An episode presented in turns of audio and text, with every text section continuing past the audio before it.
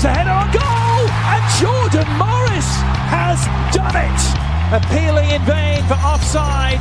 The Chicago Fire defenders, Jordan Morris from the doorstep, saves the day for the Sounders.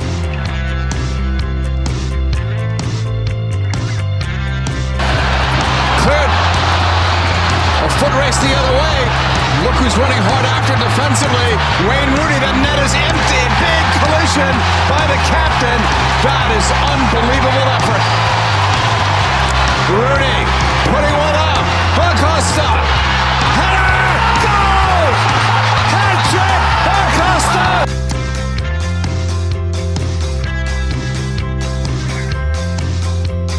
Paul picks it up. Paul's cross. Ibrahimovic. Oh, are you serious? It doesn't get much better than this, folks.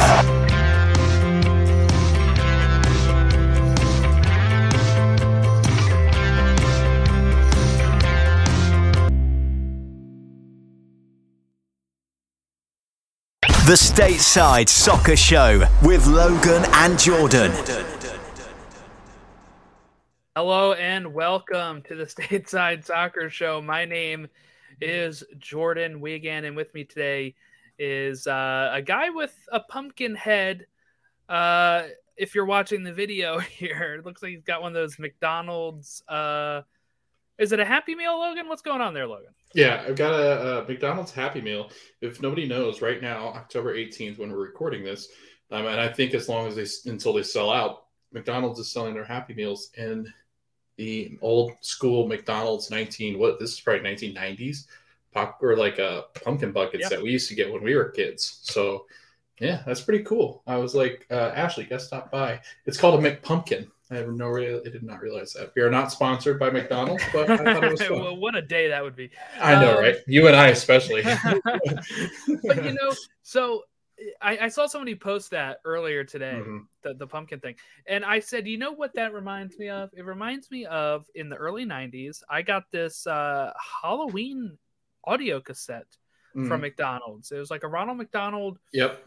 audio Halloween set. And I used to listen to that all the time, but it'd be like some sort of, I don't know, audio drama where Mhm. they'd have songs and it would also, I don't know, do, do little bits in between the songs or whatever. But I'll have to look it up uh, and see if I remember it. I don't know where it is now, so I'll have to Google it. But um, I'm sure it probably came in one of those pumpkins back in the day. So. Jordan, you remember like uh, the old school? They were like little music clips, and I think they were only about thirty seconds. And you had like the little player that McDonald's had, and you just slipped like little CDs inside of them, and they played like I mean, NSYNC had them, Britney Spears had them, Backstreet Boys, and it was just like a thirty-minute clip. And this was long before iPods, so it was like, I mean 30 This is- second clip? yeah, that's what I meant, yeah. But I think so. I think I remember that. Yeah. They had i liked when they did the whole line of hamburglar uh like he's in different like spots and like stealing different things. I love that. But i'm just like thinking back to all the mcdonald's toys that we had where they were just like you had to go get them and they'd advertise them so much on tv So it was called the Scary Sound Effects Nightmare Noise for for Halloween, and it was a cassette tape. I found it, ten dollars, and I can get that and another Ronald McDonald one. is that on ebay I was on uh, where was that? Yeah, eBay. oh, now you make me want to go down the rabbit hole of just looking at mcdonald's toys from the old days on They had a lot of the old buckets on there too. If you if you look for those. Well, we're not here to talk about that, but we are here to say that it is almost Halloween. The playoffs are almost going to be over by the time it's Halloween, and guess what, Logan? Just like Halloween, it was a scary weekend for for some of these teams who uh, ended up getting knocked out in the playoffs. You want to know what else is spooky? If I'm looking at this states right, national team no, I was gonna say if I'm looking Oh. at this right, I predicted each winner of the weekend. So right, I'm feeling pretty good. I had uh, Montreal, NYCFC, Cincinnati, Austin, Dallas, LA. And you had every single one as well, except for Except Nashville. You had Nashville. Nashville. So spooky season. I got it all right. Am I a prophet? we don't know. We'll, we'll find out if Philly wins MLS Cup, I guess. Uh, we got a few storylines I want to hit before we talk about the games that happened. Uh, Caleb Porter fired from the crew last Monday, like right after our episode posted, where I said he probably had more time, but Columbus crew fans let it be known, and this was the sentiment Sunday night after they got bounced out. You can't keep getting away with it! He can't keep getting away with it. And he didn't. He was gone. Caleb Porter gone. The only year he made it in the playoffs with the crew, he wins MLS Cup. He mm. misses the next two years. He's gone. Uh, very interesting. We'll see how that goes. Uh, one thing I read is that some people thought he would go to Houston because he had the Pat Onstad connection because Pat was at crew, but from what I think Sam Stejskal said, uh, they didn't have a good working relationship. Don't so don't expect him to go to Houston. Uh, I think you thought it was a better chance of him leaving than I did. What What are your mm-hmm. thoughts now that we know that uh, Caleb Porter fired? Yeah, I mean, I think it boils down to just their performance of uh, really. I mean, this team was expected. Jordan, like I remember last season, we were projecting them to be like one of these dream teams, the team so deep that like we thought they were in LAFC in the making. We thought that this was just going to be a complete run. Kevin Molino starts the season hurt, and then it just felt like everything deteriorated from then. Aidan Morris ended up tearing his ACL last year, and then after that, it sent them into this awful spiral. And you and I looked at the roster um, last week's show, so if you if you go back and listen to that, we were talking about how old these guys are. It's an aging roster. Um, you really have some young guys that are some nice pieces to kind of build forward with. But I mean, I just I don't think that this team is in a very good spot, and I think that we're going to get into like this situation, Jordan, where I think you've got an aging veteran team, but that is always uh, at you know sixty or seventy percent, um, just depending on how healthy they are. Uh, and then you've got the issues of uh, now not having a coach that fits into the system um, you're looking at an Eastern Conference that I think is going to get better than they were this year. So, I mean, it, it does seem that there's some teams kind of trending up. It seems like this team is one of the ones that'll be stuck in kind of the middle. And until Aiden Moore, you know, until Aidan Morris kind of, I think, grows into a pretty talented player, I think that's what we're looking at. This team is going to be kind of in this weird spot. Um, and I don't know long how long Aidan Morris lasts, but I mean, you got Zelarayán, Zelarayán who I don't know if. Uh, you know, if he'll have interest in sticking around if this team's all of a sudden going downward again this coming year in 2023 if he looks at this and goes all right it might be time to move and they've got some good pieces that could move and go win somewhere else right now so i don't know it seems like they're in a state of flux right now guess it all depends on who they get to fill the role mm-hmm. um, look with with the way montreal's playing people are starting to link uh, Wilfried Nancy to a, a, lot of these roles uh, with open. I saw some Columbus fans wanting him. I saw you know people saying that he should be definitely up there for some of the um, open positions in the league. And what's interesting about that is, I, I always look at that kind of interesting because you're like, well, he's doing pretty darn good with Montreal right now, mm-hmm. and why would you leave that? But if you're going to get to a point where, you know, you, the coaches know more right than we do how their relationship is with uh, GMs and the board. Where if he feels like, oh, I'm probably not going to get a lot of these options that I want. Uh, maybe I can move to a different position uh, at a different company, like different company. I'm talking. Sorry, Logan and I were talking about my new position at work, but uh, a new position at a new club, you know, and uh, having to uh, maybe maybe there's something more lucrative there for him. Maybe he does look at the crew and says, "Oh, I can have Zelarayán and I can have Chucho Hernandez and uh, a, a club that historically buys players. Like, oh, maybe I could go there." But I think it's too early to even really think about that. Um, we'll pro- we'll we'll probably see as we go, right? Um, I if I'm the crew, I want somebody installed pretty quickly after the playoffs end. Um, maybe during the World Cup you're able to get somebody because the season, right, is scheduled to start near the end of February because we know that from the Rose Bowl game, which mm-hmm. is supposed to be like February 25th. Mm-hmm. So we know that it's coming quick, and uh, you're, you're going to want somebody on the same page as your GM as soon as possible. Um, so if you're the crew, you're going to want to make sure you lock that down. You want to make sure you get somebody in that's going to buy in and uh, be able to be able to I don't know, actually play attractive soccer with with these players. You know, I felt like that was one of Caleb Porter's weaknesses. The team wasn't very fun to watch. They're also giving up leads late all the time. So, uh, okay, so we had the MLS salaries uh, release come out. Uh, we're not going to go over all of it. We're going to talk about the one that sparked the most interest. I think is what it was. Uh, Bürki, goalkeeper for St. Louis, hasn't played a game yet, getting paid $1.5 million a year. People pointed out that that is what more than half of Andre Blake, who is in the running for MVP, by the way. He's a finalist of MVP, and he's also finalist for goalkeeper of the year.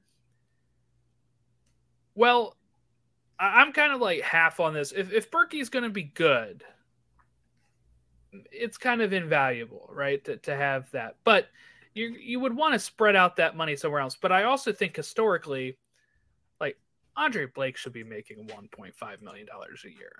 you know, he shouldn't be making what Andre Blake makes.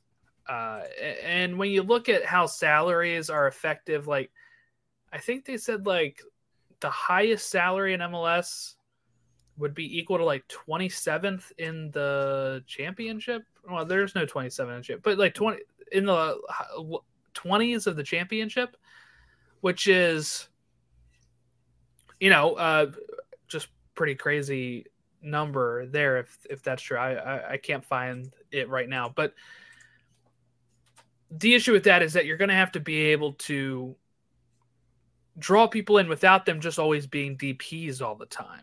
You know, that's why we run into some of these issues where you have a team of like three good DPs and then the rest of the players are not up to par because you can't afford to spread it out the wealth and you know you end up with a bad situation. Uh, Logan, what's your thoughts on Roman Bürki here as uh, uh, former goalkeeper for Borussia Dortmund up to 2022? Just gonna shout that out here. So from 2015 to 2022, he was at Dortmund. That's a high club. I think that's probably the only way you get him is by paying him 1.5. But he's going to have to go out there and, and prove that he's worth that money.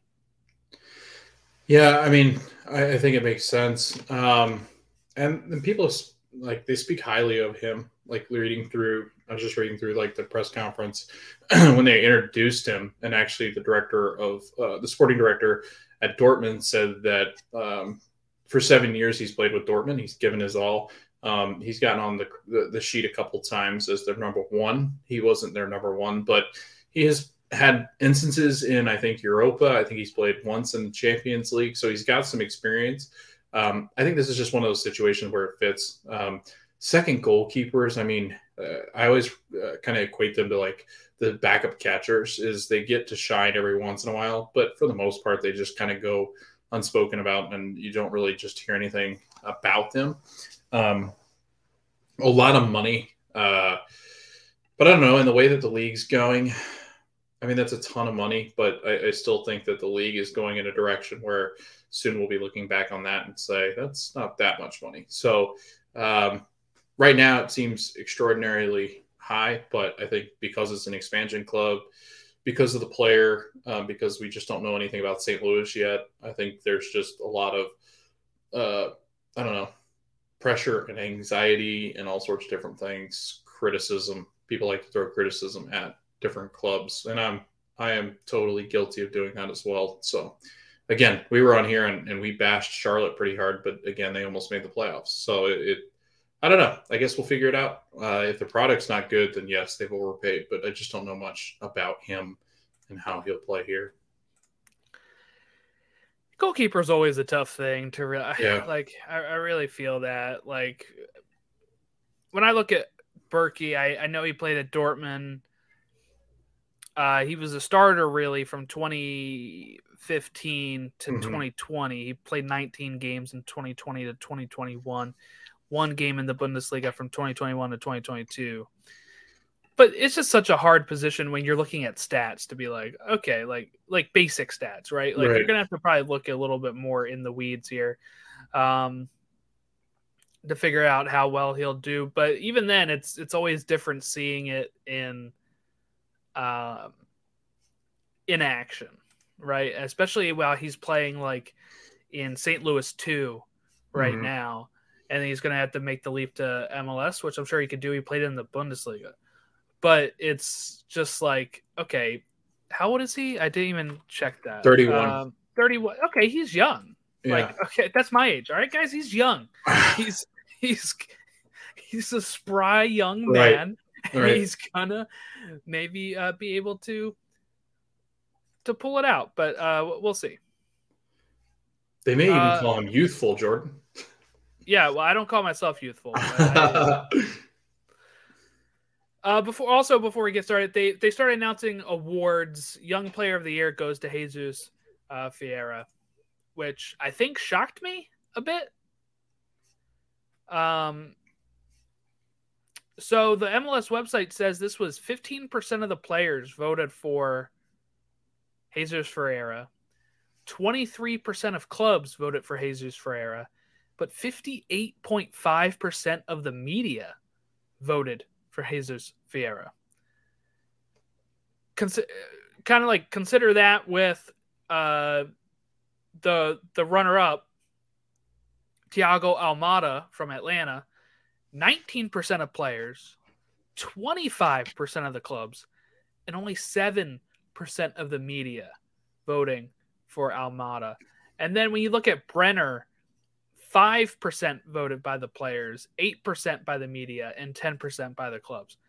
I'm actually surprised Brenner's not higher up here, but I, I guess I'm surprised by just the 58% from the media for Jesus Ferreira. Is it just that Almada's not as well known? Like, do you think this is an instance of the media just being like, oh, I know Ferreira?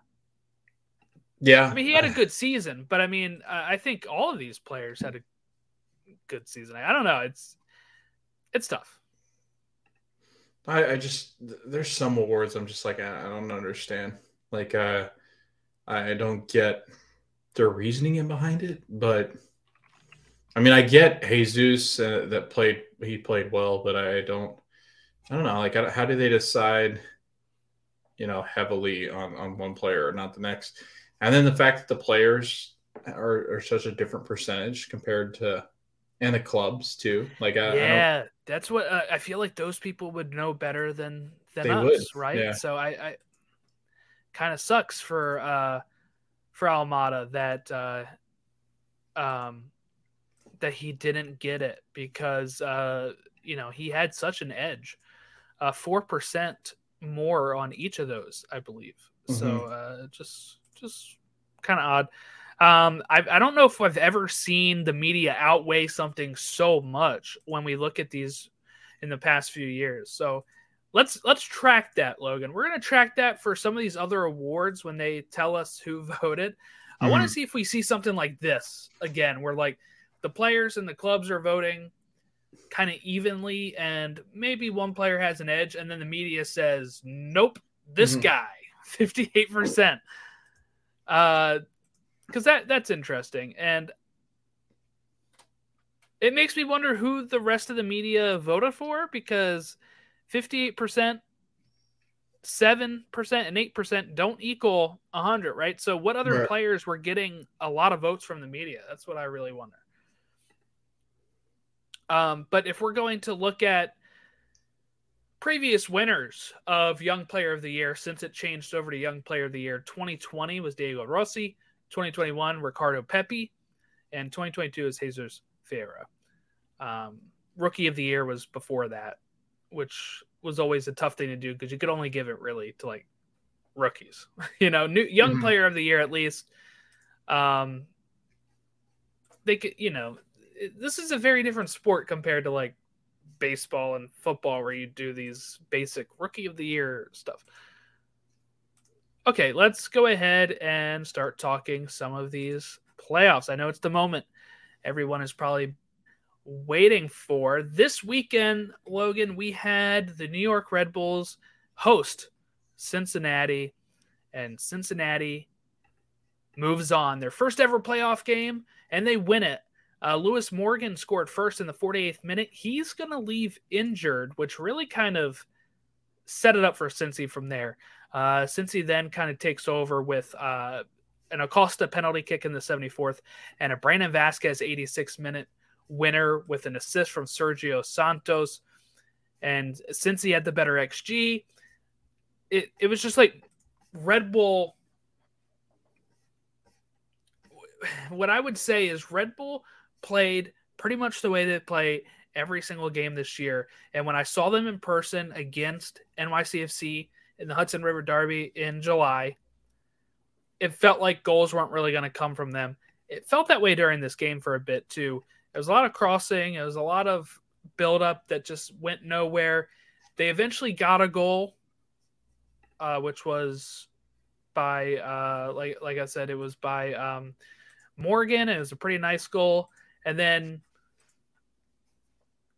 just nothing. Like they had nothing, and they had no fans to even get them going because nobody showed up on a Saturday at 12 p.m. for a playoff game. And I got in arguments with people over Twitter on this, not on the stateside account, but on my account, because people said, "Well, they're not investing enough. They're not."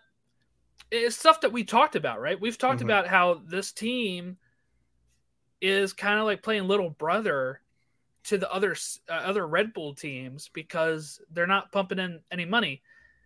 I looked at the stats since 2018, attendance is just dropping. And what's curious, right, is they had 13 seasons in a row making a playoff. Uh, if I have that right, I'm pretty sure I saw the tweet somewhere.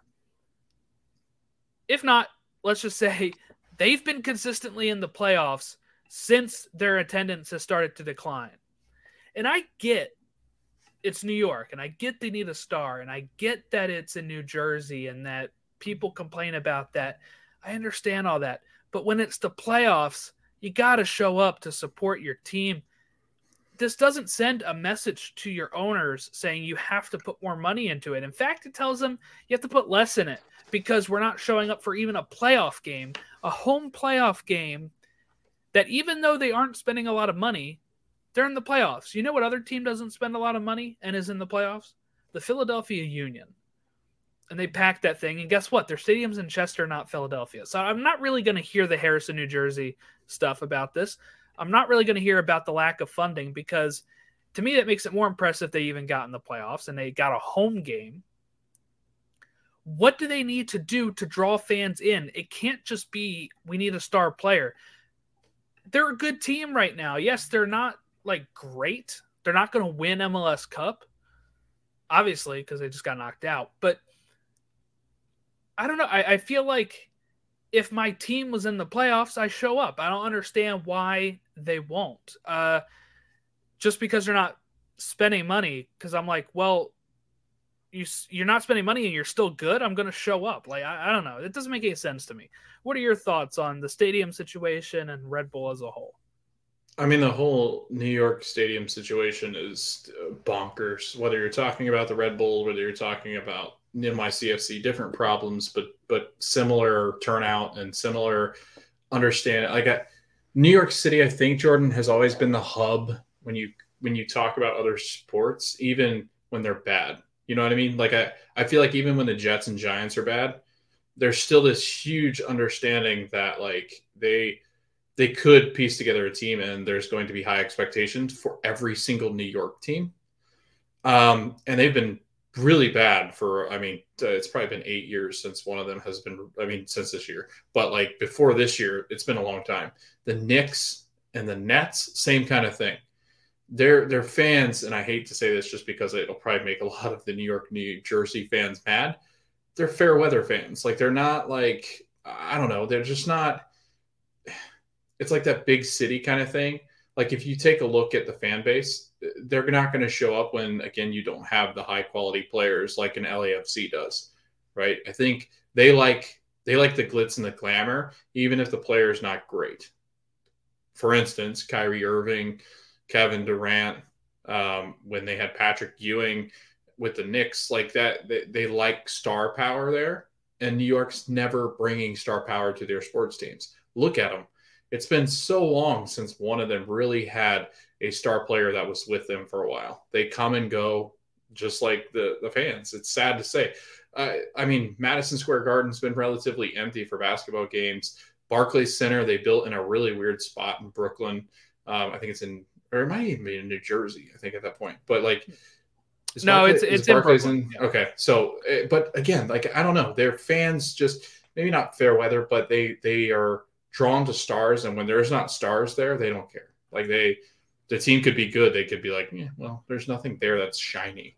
So I, I think that's an issue that New York and Brooklyn and New Jersey have.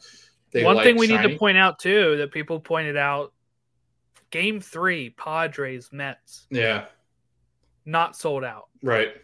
Every other die game. Be, yeah. A do or die go home, keep going at Citi Field. Right. Not sold out. Now, mm-hmm. of course, that could be dealing ticket prices and all that kind of stuff. But so you know, we, we can't judge like that. But man, it's... some of the some of the excuses I heard on this were, uh, well, my kid uh, all people have kids that have games at 12 o'clock on a Saturday. Yeah, guess what? My kid's not going that day. My kid's going to see a playoff game. Right. Uh, screw his rec league. Like, yeah. you know, he can miss a day.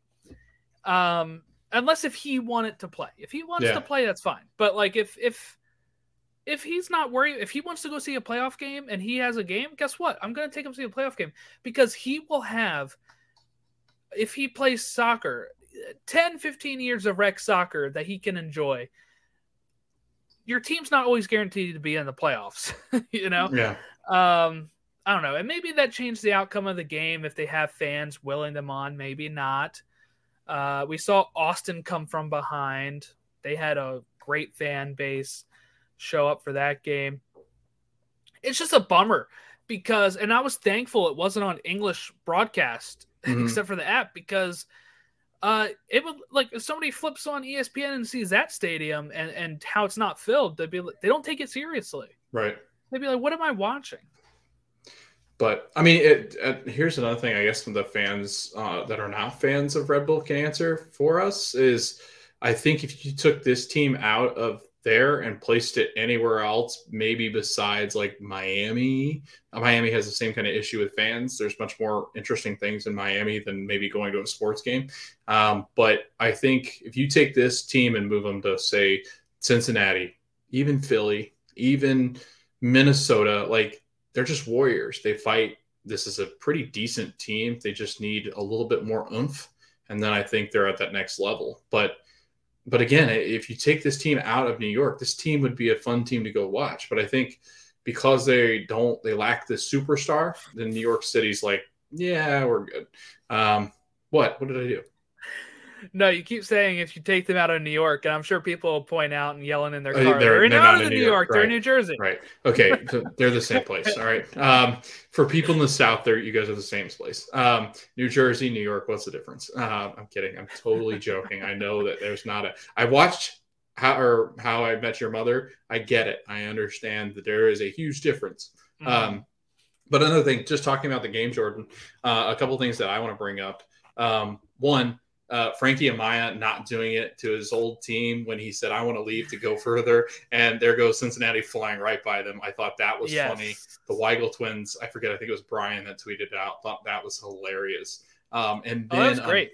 Um, another that's thing that another thing that's not so funny, Jordan, is Aaron Long got absolutely destroyed by Brenner, by Brandon Vazquez.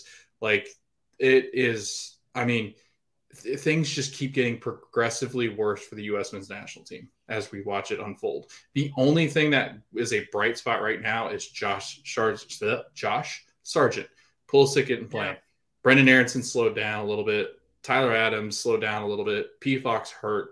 Um, our defense is in shambles. Walker Zimmerman, Aaron Long will both be sidelined now because Nashville lost up until we're a month out from them getting into training. They won't be there. Uh, they or sorry, they won't be playing meaningful games until they get there. So uh, it is not looking good on the homeward front. But um, but the, Jordan, there the the the reason why they lost is just this Cincinnati team's a much better team. I think this team is again. I we I tweeted this. You and I talked about this. I this is the last thing that the Philadelphia Union won and uh, that's saying a lot because I think the Union are the best team in the whole league. So we'll we'll get there when we preview yeah. it because I got some stuff to say yeah. and I got some stats uh, that we can look at, some head to heads. All right, Galaxy versus Nashville. That was also a Saturday. Now I missed this one. I'll I'll throw my hand up for that. I was at a wedding, and uh, right as soon as this thing kicked off, pretty much I had to leave for the wedding. And that wedding, I was there till 10 p.m. So I did not get to catch any of this game, unfortunately. But from what I saw, saw as I'm checking the score as the you know uh, as the wedding ceremonies are going on and the rings are being passed. I'm just kidding. I didn't check it then. I checked it when I was getting out of there. But uh, when I was getting up from my seat to go to the cocktail hour, I check and I see one nothing mm-hmm. LA Galaxy. And uh, that was uh, right after they scored, actually, that I saw that um, notification. Uh, and that was 60th minute. Uh, Nashville just, I guess, couldn't get couldn't get it going. I'm, I'm trying to find uh, some stats here. It's a 3 p.m. game on a Saturday. These games should have been night games. I'm sorry. I know this was because Univision picked those picked those games, but it's a Saturday, and you're doing a one, a 12. Was it a 12 and a three? Yeah. Come on. And then Sunday has like a 10 o'clock game or uh, no, it was the 8 o'clock was the latest one, right? Mm-hmm. But a Monday has a 10 o'clock game and the Saturday doesn't have that when we can stay up late. Uh, I don't know. It's just ridiculous. Uh, LA Galaxy had more possession. They had less shots. Nashville actually had more shots. I'm trying to find X G, but I don't have that in front of me. But this was a home game for the Galaxy. The Galaxy's been peaking at the right time. Nashville had kind of started struggling a bit more, and the Galaxy pull it out. And Greg Vanney, I told him he'd get to the playoffs. He got to the playoffs. I told you all he'd get to the playoffs. He got to the playoffs, and now he got through the first round. I think that makes it sound even better. If you lose that first round, it's almost like, why'd you even bother showing up to the playoffs? But he gets a home game. That turns out to help, I assume, right? I mean, like anytime you're playing at home is, is going to help. And uh, they beat Nashville. Gary Smith wasn't there because he was apparently under the weather. Uh, so hopefully he's feeling a, a, little better now. So I kind of felt like once that news came out, which was like an hour before kickoff, I was like, "Oh, Galaxy's definitely got this." Like I, I felt like if Nashville doesn't have their coach, it's a tough spot to be like in a playoff game, being like, "Well, we're gonna have an interim manager, and maybe Gary's able to relay some stuff to him," but I don't know. It, it just it, it doesn't feel good. I think when you hear that right before uh, the game starts. And um, Galaxy move on. I'm trying to look at. Uh, I can't find any XG, but okay. Galaxy win one nothing. Probably could have been more convincing. We're gonna get an El Trafico. What was your thoughts on Galaxy beating Nashville? Um, I think the Hany Mukhtar dependency for Nashville ultimately is just what it's the weakness of this team. There is, there is. Uh, you can argue with me all you want. There is nothing besides Hany Mukhtar. He's combined for thirty, or he's contributed to thirty goals, twenty three and seven assists um, for a, a, Golden Boot winner, an MVP winner. But man, this MVP is just kind How of. How many goals there. he contribute to? Thirty. Yeah, they have 52. So yeah, yeah that's more than half. right. Um, and honestly, even the ones that he's not directly involved with, he's involved. It's that it's just the taxing the ball between uh, defenders and and that I guess the, weakness that they have up front. Jordan CJ Sapong had the most, the second most goals scored for Nashville. Do you know how many goals he scored? If you just had to guess, oh, boy. I mean, um, it doesn't leave you with much options because 22 is the difference, but or not 22. Uh, sorry, uh, 29 is the difference. Uh, how many goals he scored? Yeah, CJ Sapong, second leading scorer on Nashville. Oh boy. Uh, I'll go ahead and say he had five. Yeah, you're correct. That Oh, really? correct. CJ Sapong had five goals and second for Nashville. Um, for a I guy felt like that, I read his name that many times, so I Right. felt I felt pretty okay about that. Yeah, and I think he had two. I think he had a hat trick maybe this year, um, if I'm not wrong. Um, but I mean, just Teal Bunbury just not going to do it. Randall Leal is a creator, but not much of a finisher. And then after that, Jordan, they really just don't have much. Um, their defense was not as good and stout as it has been in the past. Um, they've actually struggled uh, more so than they've ever struggled defensively. I think. Um, I it just this team, man, uh, they're going to get back into the East, which is good for them because the East is weaker than the West. much Um, uh, much better for them. Right. Um, they went up against the hottest team in MLS right now, which is the Galaxy. Um, and honestly, Jordan, I thought the Galaxy looked pretty decent. Like I thought they've held their own. I, I think their chances were good if they could just get on the end and finish them. Uh, again, we're talking about another weakness I think that the Galaxy have um, is finishing along with Nashville. So this was not a, but like I think, I think Galaxy goes up against a better opponent, Jordan, and they'd get they, they they'd get beat just because I just don't know if they're going to create enough chances to finish them and beat, you know, like a LAFC. I just don't see it. I do think they're playing well, but I don't know. I'm just not sold um, that they're going to actually get it done.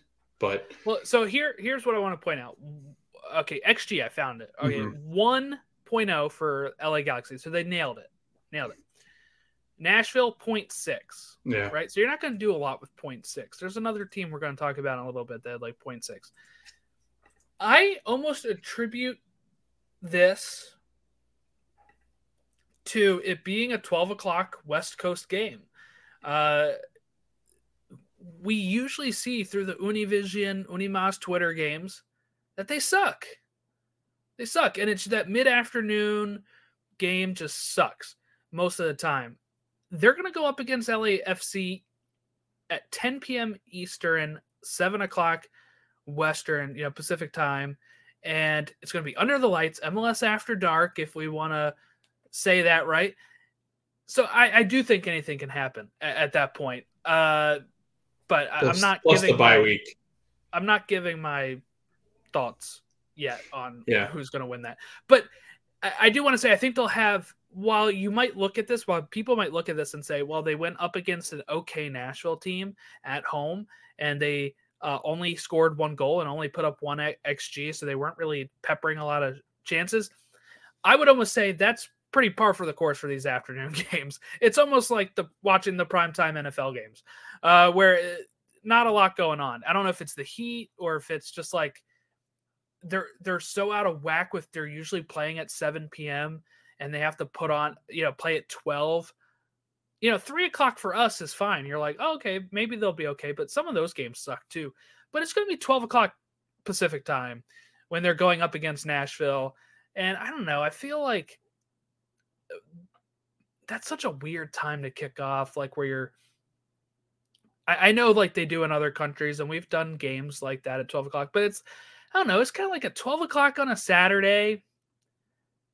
Feels like a weird time to kick off, and I'm sure that their prep is totally different. What time they have to get there, what time you know, what time they have to wake up and eat breakfast and stuff. It, it probably totally different than if it was a game day at seven o'clock. So I'm hoping that's what it is because I really want to see a good El Trafico matchup. And if Galaxy come out and can't put up a lot, um, I worry against uh, for them against LAFC.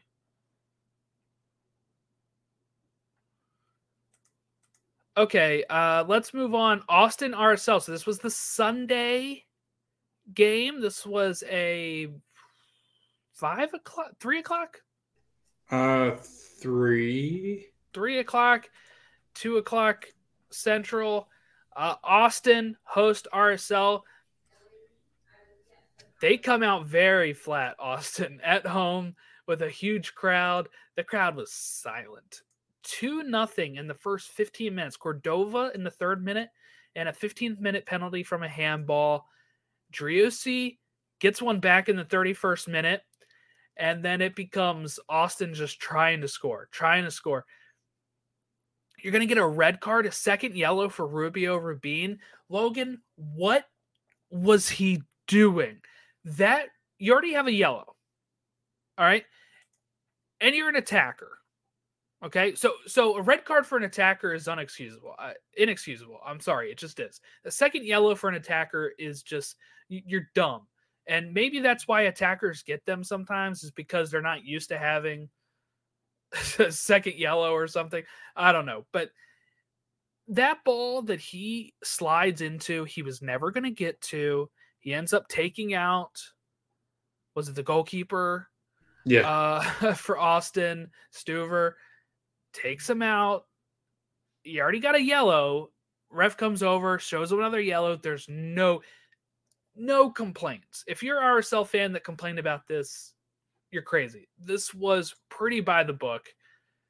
And I don't know what he's doing. You're an attacker. You don't have to go that hard for the ball. You're already up. You're winning two to one. You already have a yellow. I don't get it. That was just boneheaded.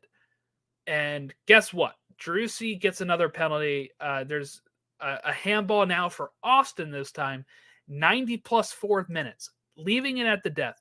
Driussi converts it. They're going to go play extra time, which is insane because they've been playing a man down since the 52nd minute. And now they have to go an extra 30 minutes uh, down a man. And then they have to go to penalties. And just it was uh three one penalties. Austin RSL was brutal at the penalty takes. Uh, you know when you when you have Austin setting up their three best penalty takers and you don't have that for RSL and they're reading out the names for who's taking these RSL penalties and I'm like that's who's going up against these really great Austin players. They're done. They're done and they were done. Uh, they went penalties last year was against Portland. Is that do I have that right? They went up to penalties last year, RSL, and Mhm. uh, Yeah. they uh, moved for- on. Yeah. That was the Thanksgiving game, hmm I think it was. Uh, but I don't know. Any thoughts on Rubio, Rubin, or Austin or RSL here? The third best attacking team and you decide it's a good idea to go sliding into a keeper on a yellow card that you had no chance, Jordan, like no chance of dispossessing Stuver at all. It was like one of those last minute, let me just see what happens kind of thing. Like it's one of those like send a message yellow cards, except like you're already on a yellow. You didn't really need to knock over the keeper just for fun. Like it would have been stupid just to get one yellow uh, doing that, but to get it double yellow, red card sent off in the 51st minute against the third best attacking team, you're going down 10 men. Um, things have to change. The formations have to change. They got to get more defensive, I think, in that situation because then it's just hold on for dear life. Um, and when it's two, I, I think it actually hurt them that it was 2 1 too, because then you're really playing defensively, thinking, okay, we can just hold on to this lead or even just take it into extra time. We could win there. It, it ultimately just completely comes apart for RSL. Jordan, I don't uh, know if you really caught much of it. Did you catch much of this? Did you watch all of it? I couldn't remember if you were. The Austin game, yeah. Yeah. Okay. I- So the only thing I missed that's right because you is came when I went to pick up Yes, pizza, but that's right. I got back in time. No, you didn't miss anything when Yeah. between your text and when you got back. Nothing was missed. It was like okay, no, you didn't miss anything. But yeah, I left you got like back, right when the game Yes. ended, and got and uh, for ended regular time. Yes. and then I came back a few minutes into Right, the and there was like some extra time. stoppage there too. I forget Yeah. why, but there was some stoppage there where they had to do. Oh, I think it was because uh, their keeper went down. Uh, RSL's did. Um, so it like he kept having issues. I think with his hip. Um, but I mean, it, it just it was a perfect storm. RSL had it coming. Uh, Jordan, a fun little stat. Austin uh, Taylor Twellman tweeted this out today. Um, the tickets went on sale at 8 uh, p.m. or sorry, at 10 a.m. Central Time. I was gonna say and- 8 p.m. It's not even 8 p.m. here. Yeah, right. um, eight or at 10 a.m. Central Time today, uh, this morning, and instantly sold out um, on ESPN. Tickets are now ranging from $204 to 3,000, including fees. The club has now sold out 35 matches in a row. I mean, this place is a dangerous place to play, and RSL was playing with fire. They deserved to lose that game. It's a really stupid play by Rubio. Um, they were missing Bobby Wood. Obviously, they were missing Aaron Herrera, guys that are really crucial to this uh, RSL team. And I think this was just one of those teams, Jordan, that snuck in again.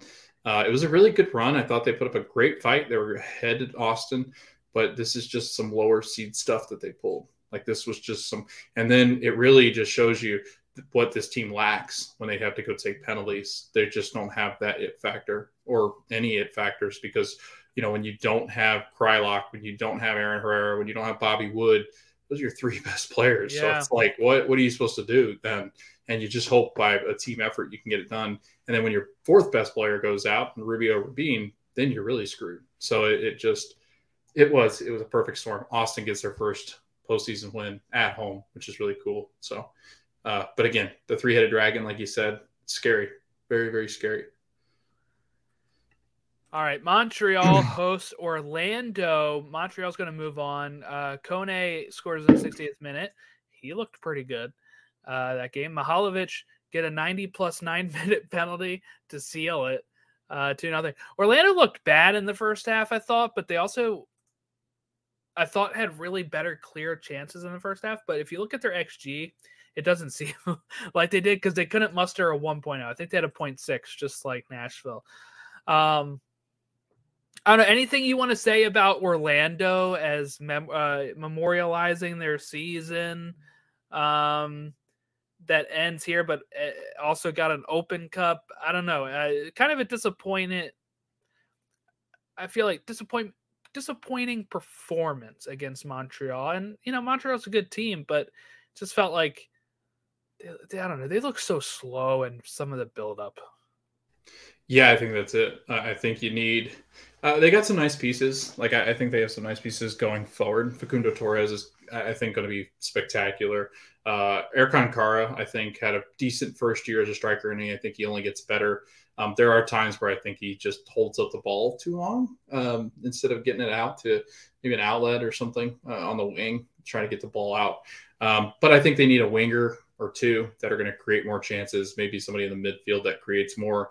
Um, I think Mauricio Pereira is getting older, and, and, I think as he gets older, the creativity just kind of slows down, just because he's just not as quick as he once was. Um, but ultimately, I think what it boils down to is, I mean, just creating chances in the attack. Like I think Facundo Torres is pretty much it as far as creation is concerned. Uh, Ercan Kara is going to score goals, but he needs somebody to get the ball to him in dangerous spots, and that's something Orlando City has lacked. They have to learn how to win on the uh, uh at home again, which is weird. But uh, they have one of the best fan bases when it is uh, somewhat busy uh, at the stadium. Um, they have one of the best home crowds. I think it's hard to win in Orlando when the crowd's behind you. Um, but I think the Wills also have to spend defensively, just because. I mean, Robin Jansson, uh, Antonio Carlos is they're just not going to stay healthy. I mean, I think we've seen that now. You've got to have some youthful center backs. I think. Um, maybe throw in a left back or two because I don't know if Joao Moutinho's necessarily it. So I, I, think they've got a lot of places they can kind of make some corrections. I, I, wouldn't say that they're a completely disastrous team, but I do think that they lack in a lot of attacking areas. So, but Montreal looked great. I thought um, Mihailovic looked great. Wanyama looked fantastic. Kone looked absolutely amazing. Um, but yeah, I, I mean, Montreal's a tough place to go play. And that's uh, that's why they're a freaking good team. And Wilfried Nancy deserves all the credit he gets. Jordan, you remember he was like the last. Like I wanted to say this when we were talking about it. He was like the last option for them. Like he was internally yeah, the guy they yeah. went, oh okay, fine. So yeah, it was weird. But he was that last year already that mm-hmm. Thierry Henry left uh, mm-hmm. uh, before the season and all just a insane. That was like an good. insane start. That was an insane start to your first MLS right. season, by the way. it was, yeah, it was. Just a wild period. Yeah. Uh, NYCFC versus Miami. NYCFC moves on. They beat them, uh, beat Miami 3 0 with Pereira in the 63rd minute, uh, Moralez in the 69th, and uh, in the 90 plus two. Miami didn't really have many chances. I I don't know. That Miami was kind of like this team that was on again, off again all season. I guess they're going to finish off again. And uh, that's really it. NYCFC, guess what? At least somebody's playing in Citi Field during October, I guess. uh, oh, that's ouch. Um, yeah, no, I, I mean, Miami just looked done. I don't know what it was. I, I, just don't know if it's because they they just don't have the talent to stack up against NYCFC, but they really did just look like they weren't really much of a of a threat at all to NYCFC. Um, NYCFC was going to get what they had to do, uh, and I think they ultimately created enough chances to do so. Um, Gonzalo Higuain, Jordan, riding off into the sunset. Yeah, he gone with his shiny head. So um, but uh, exciting stuff coming for Miami. Three DP spots, Jordan. I don't know if we've had that in a long time, and I don't think we've really had it where they're they gonna four. Probably... Oh, that's right. Yeah. dun, dun. Uh, um, no, but I, I just want to complain real quick because I I saw some people saying that Phil Neville is going to be their coach of the year. Um, I don't get it. I don't look. Yeah, he did better than he did last season. They finished sixth. Hooray. But we have we have Cincinnati, Pat Noonan above them after being uh three uh wooden spoons in a row. I would give the edge to him. Even if you're going to go ahead and say, okay, well, how about uh, here's who's above. Okay, I'm going to make it easier. Here's who's above Phil Neville. All right. Pat Noonan with Cincinnati, Trundle with LAFC, Josh Wolff, Josh Wolff with Austin. Those three are way above. Uh, way above. Wilfred Wilfried Nancy. All four of those. Jim Kerr. Way above. Yeah, you could give it to Jim, but if you're going to try to make the argument of like, it, it, the main argument for Phil is like how he turned it around and stuff. If you're going to give that argument, those four coaches turned those teams around much better than Phil Neville did with Miami. Just because Miami was a colossal F up doesn't mean that you get it just for finishing sixth. You have Cincinnati who made their first playoffs after having uh, terrible, terrible three straight years. Mm-hmm. Right? You have Wilfried Nancy who makes Montreal second place, two points off of the Union. That's unheard of. LAFC missed the playoffs last year. Trundle comes in and gets them a supporter shield in his first like top flight coaching gig. And then you have Austin, Josh Wolff, how bad they were turning it around. I don't know. I and they all finished with points more than Phil Neville. I don't remember who I saw say that. I saw a couple people on Twitter when they were talking about coach of the year, and I was just boggled. My mind was boggled. And let's be honest. Uh, I mean, I know they can't control other teams and how they play, but the Columbus Crew were a disappointment. I would say New England was a huge disappointment. Atlanta, yeah. massive disappointment. So you got a lot of disappointing teams in the East. Um, I, I, think Inter Miami just gets in on the fact that the other teams didn't really want that spot. And I know you could say That's that true. for Orlando too, but like it's the same thing. Like you, you just don't they're not like a super like this team is not a super team. Like this team, yes, they over I think they overshot their expectations, but look at the teams below them. Are those teams really that good? Like, was that really that difficult to beat? I mean, if you're going to take Cincy and Inter Miami right here, right? Mm-hmm. Cincinnati, 64 goals for, right. 56 against. Miami, 47 goals for, 56 against. Mm-hmm. All right. So they have mm-hmm. negative goal differential. Uh, they, they've compared to some of these other teams that have positive goal differential that have been just better coached. I mean, I, I, I would give it if you're using the argument if you turn them around, those other four coaches did a better job. So, uh, and I think most people would agree with me on that. But I just wanted to vent about that. Um, Dallas versus Minnesota. This is another one that goes to penalties. Reynoso scores in the 53rd minute. Then Dallas equalized in the 64th. And then seconds later, Reynoso puts the ball back in the net again, but it's caught off. And we go to penalties. and it is the 5 4 penalties. The last penalty that steps up um, who was that? I'm trying to remember. I, if I it's who I think it was, it was just totally. It's Velasco, Alan Velasco. Oh, okay. the chip shot.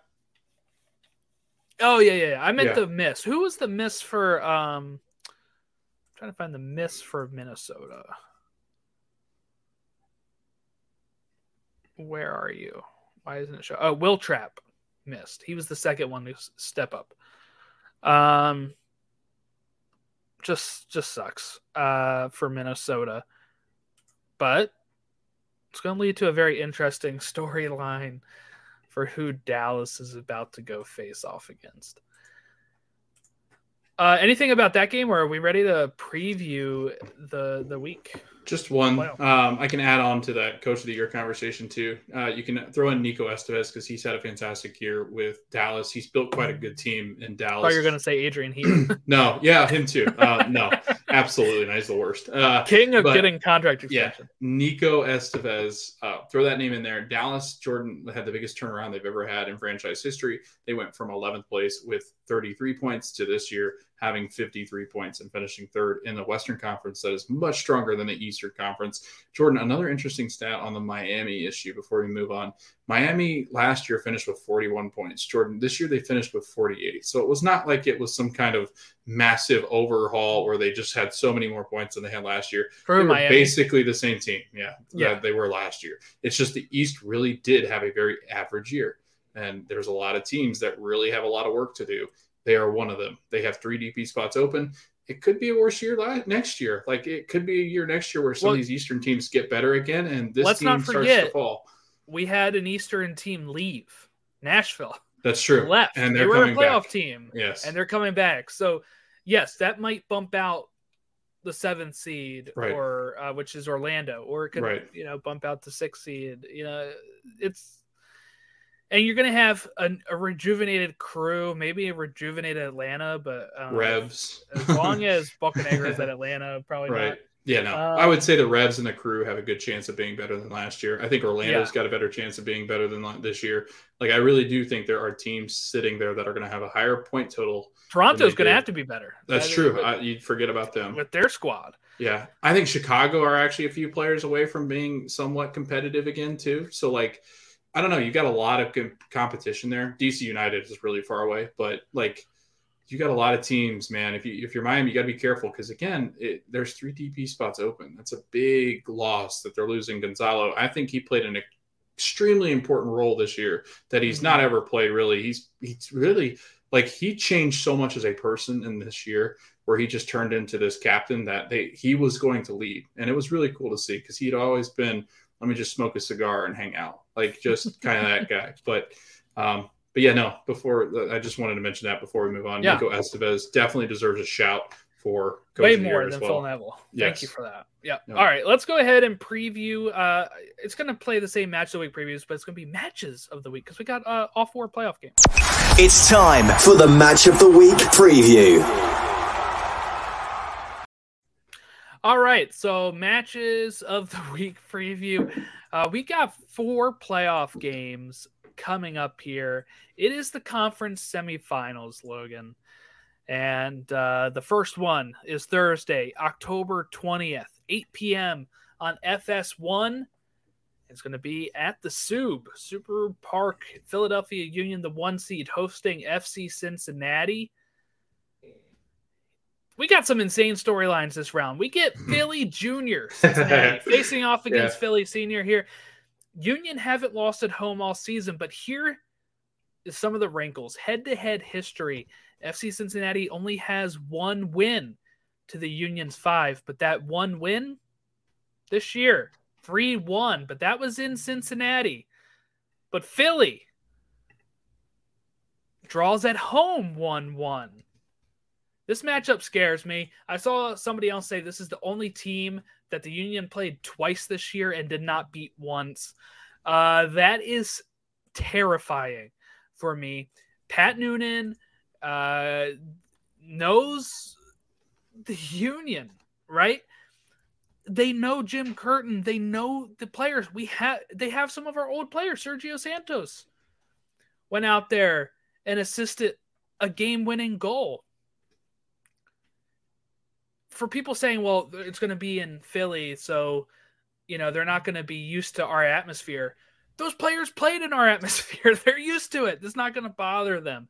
I am terrified about this matchup. It has let down written all over it.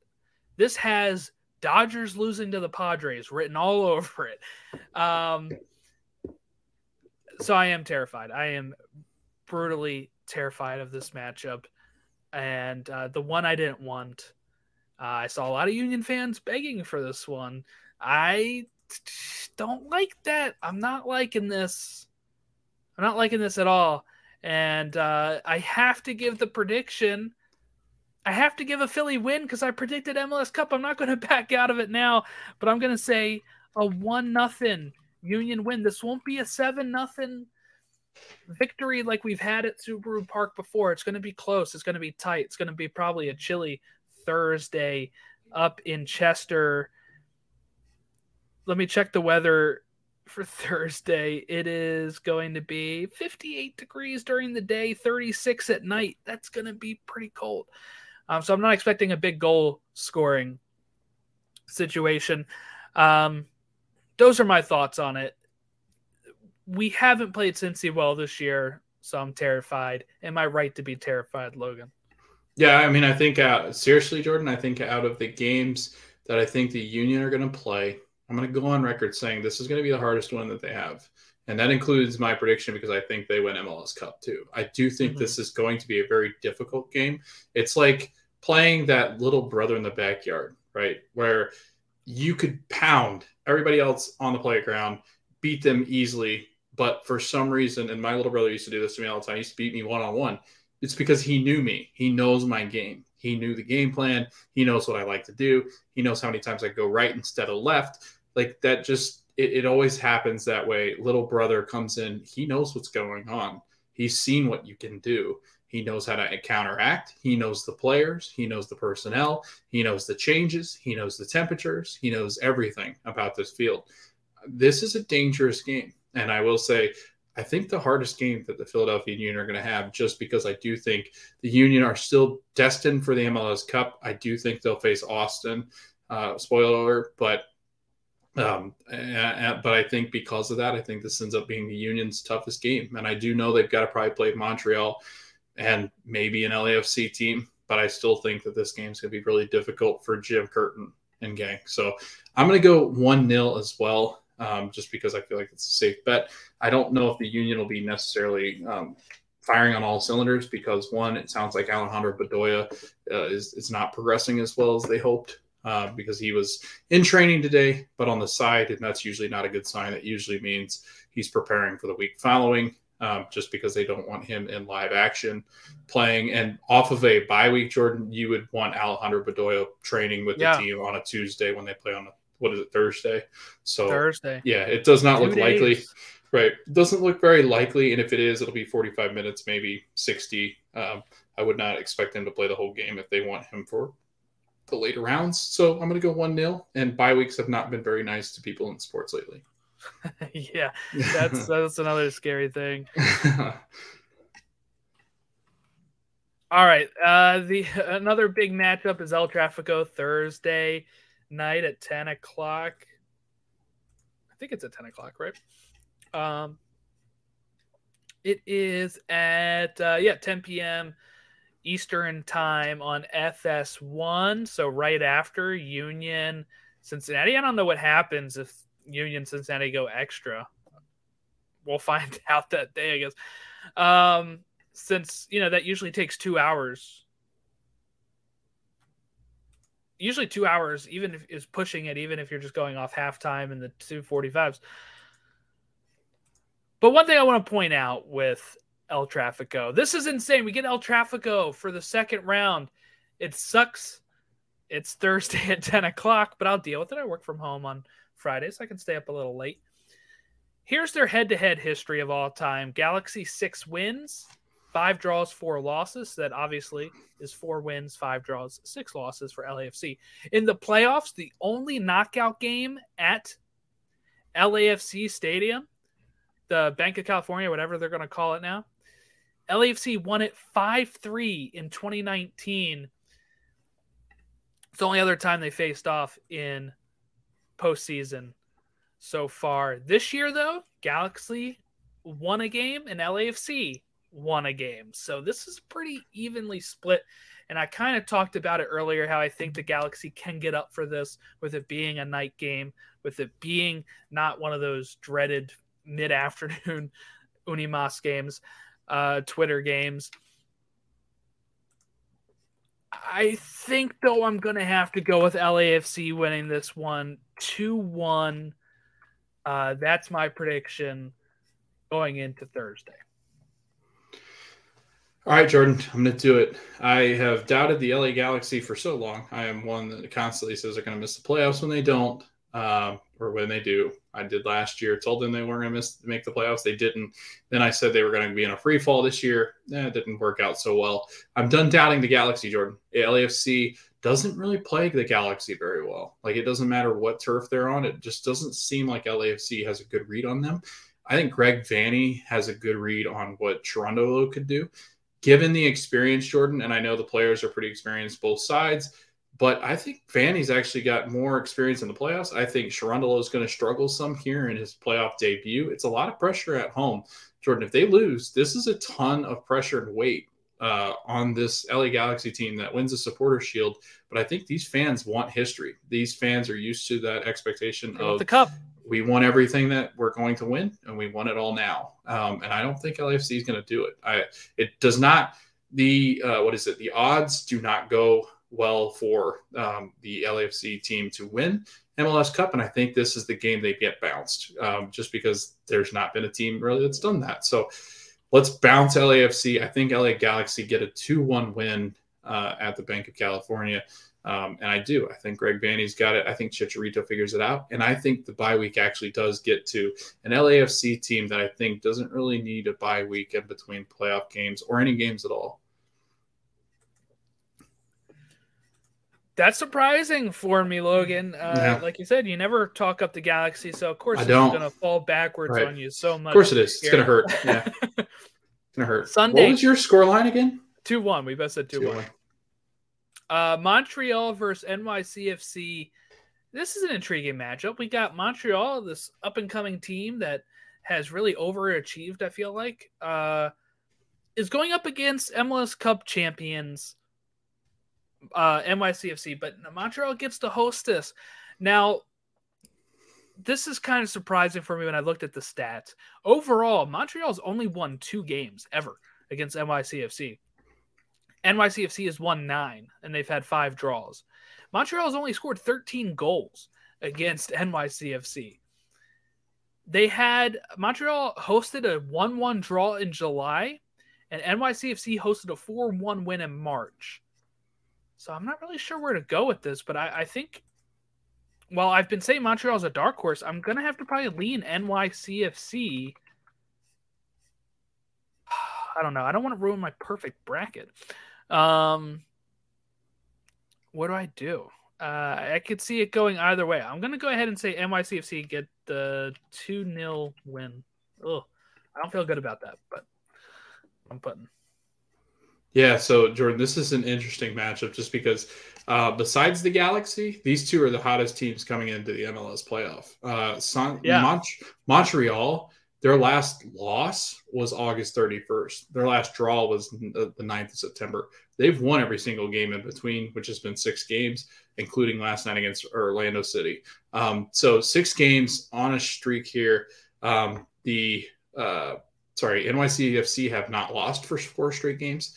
Um, they look good. I mean, they looked a lot better than they had before when Ronny Deila just up and left. I think they've kind of figured out the system still.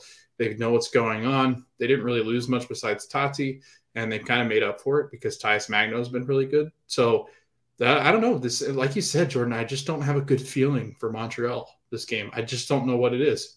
Yeah. I think because they weren't great against Orlando. Like I thought they should have really put Orlando to bed and they just let them hang. And Orlando's really bad.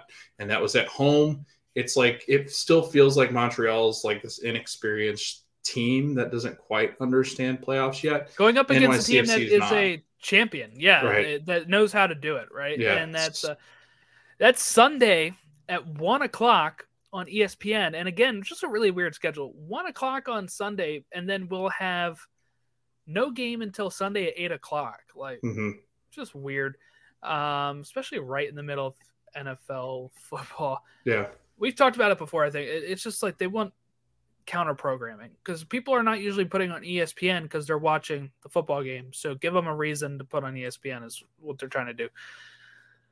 Uh, there you go. So that's one o'clock Sunday. That's my mom's birthday, by the way. So happy birthday, mom, coming up here. And then we have Austin versus Dallas, a Texas Derby.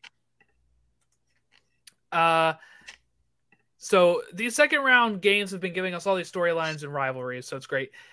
This is another surprising thing that I noticed when I looked at this. Austin has never beat Dallas.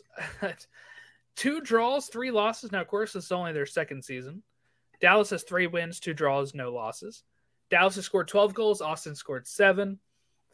This year, two draws so far, one at each stadium. So, is this the matchup Austin would want? Probably not. Now, Dallas could have looked better uh, against Minnesota. Jesus Ferreira missed some open chances. All their players really missed some open chances. But Austin didn't look that convincing against RSL. This will be in Austin. I'm going to go ahead and say Dallas with the upset. I'm going to say 3 1 Dallas. Did you type down the predictions? I did. Okay. I didn't write Did- down yours for NYCFC. What you have? Montreal. You had 2 NYCFC? 0. 2 0 Oh, that's what I had. NYCFC. Um, I, I this will be interesting, Jordan. This is a clash of two totally different teams.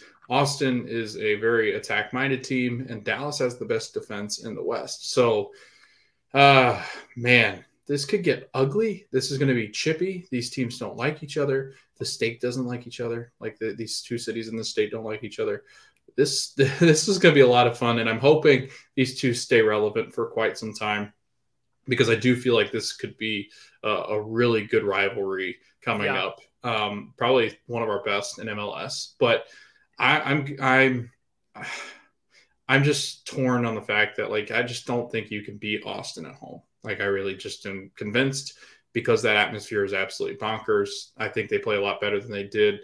Uh, they probably were very nervous against RSL. It's their first home game in front of the, the fans for the first time in the playoffs it's got to be nerve wracking. They came back and won that game in uh, very nice fashion. So I think that this will go well. I think Austin, at, or, sorry, I think Dallas at times does really struggle to score. And I think Yeah. you're going to see that here because I think Austin has a pretty good defense. They've only allowed 49 goals this year, which is up there at the top of the West. So again, I, I think it's going to be a tough go for Dallas. I'm going to say Austin win this 3 0. Blowout City. You know, you just talked me into wanting to change it, but I'm not going to. I'm gonna I'm gonna stick with what we got because I'm you know, I feel like that'd be unfair for me to Yeah. change that now. All right. Well, that was fun. These uh these games They've been great.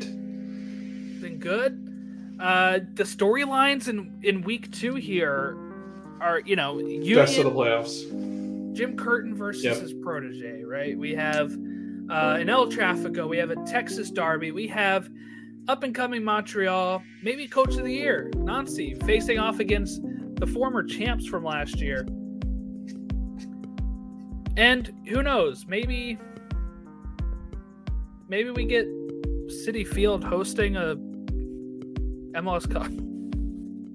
Yeah, that'll be exciting. I can't wait for that.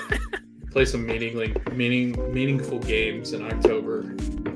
Citi Field does look better than Yankee Stadium. It really does. Pitch I, just looks so much better. I agree, which is really sad because I shouldn't have to be agreeing to that, but yeah, I agree. Shouldn't have to be picking what Which baseball, baseball, stadium field we're looks playing better at. in soccer?